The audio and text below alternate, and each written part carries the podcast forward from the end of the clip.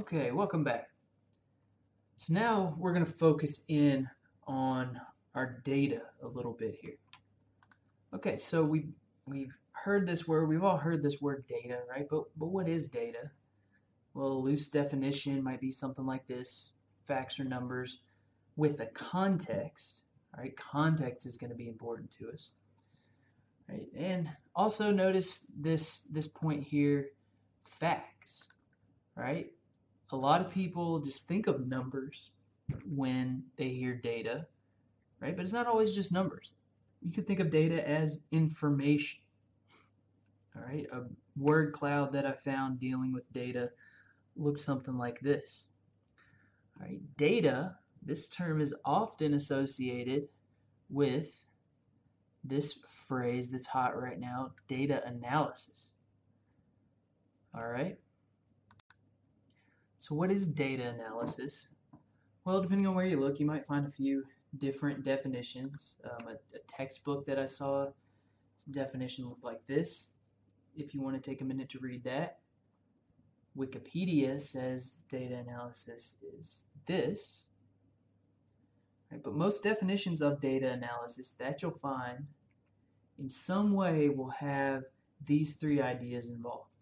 Collect, organize, and analyze, right? And it is it is a process, right? So let's formally lay out that process. All right, step one, we got to figure out, if we're starting from the ground up, what's our question, right? And who's who's going to answer this question for us? What is this population? Can I get to the population? That kind of thing, right? Then we have to collect our data, right? Do we have access to the population? Do I need to take a sample? If I do need to take a sample, what's some good te sampling techniques that we can use? We'll see that down the road. All right, so once I've collected the data, now I'm ready to organize the data with descriptive statistics. Then finally, we'll draw some conclusions using inferential statistics. All right, this is a bunch of terminology that we've seen before. Okay, and notice this is a process here. We have to do it in this in this order, right? Because if I, and I have to do each step correctly, right? Because if I collect the data, right, but I don't collect it in a good way, okay, well then even if I use correct descriptive methods, correct inferential methods, right, if I didn't collect a good data set, my, my results may not be any good, all right? So I need to collect data well, I need to organize it well to see exactly what I've got going on, then I can analyze it with inferential statistics. Okay, so that's our data analysis process. So what types of data might we work with? Okay, we've probably heard this idea, qualitative versus quantitative data. Okay, sometimes quantitative data, you may see it called numerical data. Sometimes qualitative data, you may see it called categorical data. But each of these different types of data, we're going to have different methods that work better for each. Okay, so the first thing I got to do, I got to be able to look at a variable and, and classify it into its data type. Then I can decide how to proceed through that data analysis process. Okay. So quantitative data, also again called called numerical data sometimes, right, is like kind of the classic data that you think of, some sort of numbers with a mathematical context. All right, so we can further break down quantitative data into discrete and continuous data. Discrete versus continuous is all about countability. All right, discrete data is countable. Continuous data is uncountable. It's typically infinite, usually defined on intervals. Okay, so the big thing I got to think about discrete versus continuous, is it countable? My other type of data, qualitative, or I think it's it's nice to call it categorical data. Okay, so categorical data, right, is just data that divides individuals into groups, right? There's, so when we're thinking about qualitative data, qualitative data could be a lot of things, right? This could be text, images, Right, but we're focusing on a specific type of, of qualitative data, specifically categorical data. All right. Now, personally, I like to, you may see quantitative data called numerical data, but personally, I like to say quantitative and categorical, because I think calling quantitative data numerical data is a little bit of a misnomer. So why is that? Because just because it's a number doesn't make it quantitative. You can have a number that's categorical data, right? It's possible for numbers to group people into categories, right? Identifying type numbers. Okay, so cat, but ca either way, categorical data is data that puts individuals into categories. All right, I can further break down categorical data into nominal categorical data and ordinal categorical data.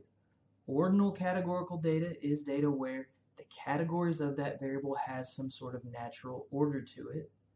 Nominal, it does not. Okay, another further classification of types of data is what's referred to as levels of measurement. Okay, our first two levels of measurement we just talked about, nominal and ordinal. Okay, but as we're going through these ideas, notice this stair-step pattern. Right? Each time we step up a level of measurement, right, we're adding one more criteria here. Okay, so nominal categorical variable is just there in name only. They're divided up into categories with random names. That's all we got. Ordinal, we've got these categories with names that have an order to them. Okay, next on our levels of measurement, so some, some simple examples of nominal might be something like hair color, which we've discussed previously. And ordinal, an example of an ordinal variable, would be like your year in school, right? Are you a freshman, sophomore, junior, senior? Right? So these are, these are words, these divide you into categories, right? But there's a natural order to those categories. All right, now let's step up to the interval level of measurement. Right? This is where we we have numbers, right? We're in we're in the numerical hierarchy here. And a variable that's on our interval level of measurement, right, is is where we have equal intervals between values of that variable. All right? So that's why it's called interval. We have equal intervals between values. Okay, our next level of measurement we call ratio.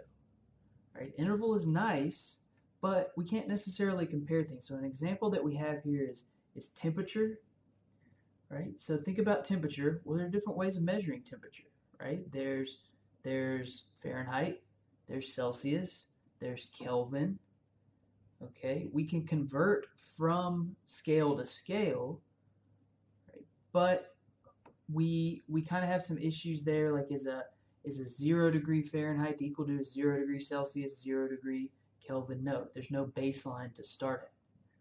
Well, a ratio level of measurement gives us a baseline to start at. Right, it has a true zero value.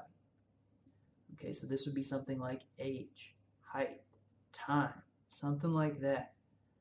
All right, so this is what we call our different levels of measurement.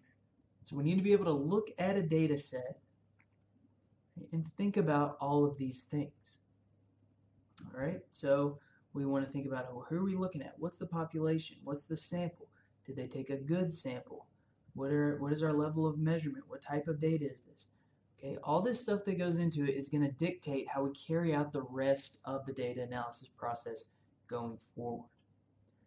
All right, so thank you for tuning in, and we'll see you next time.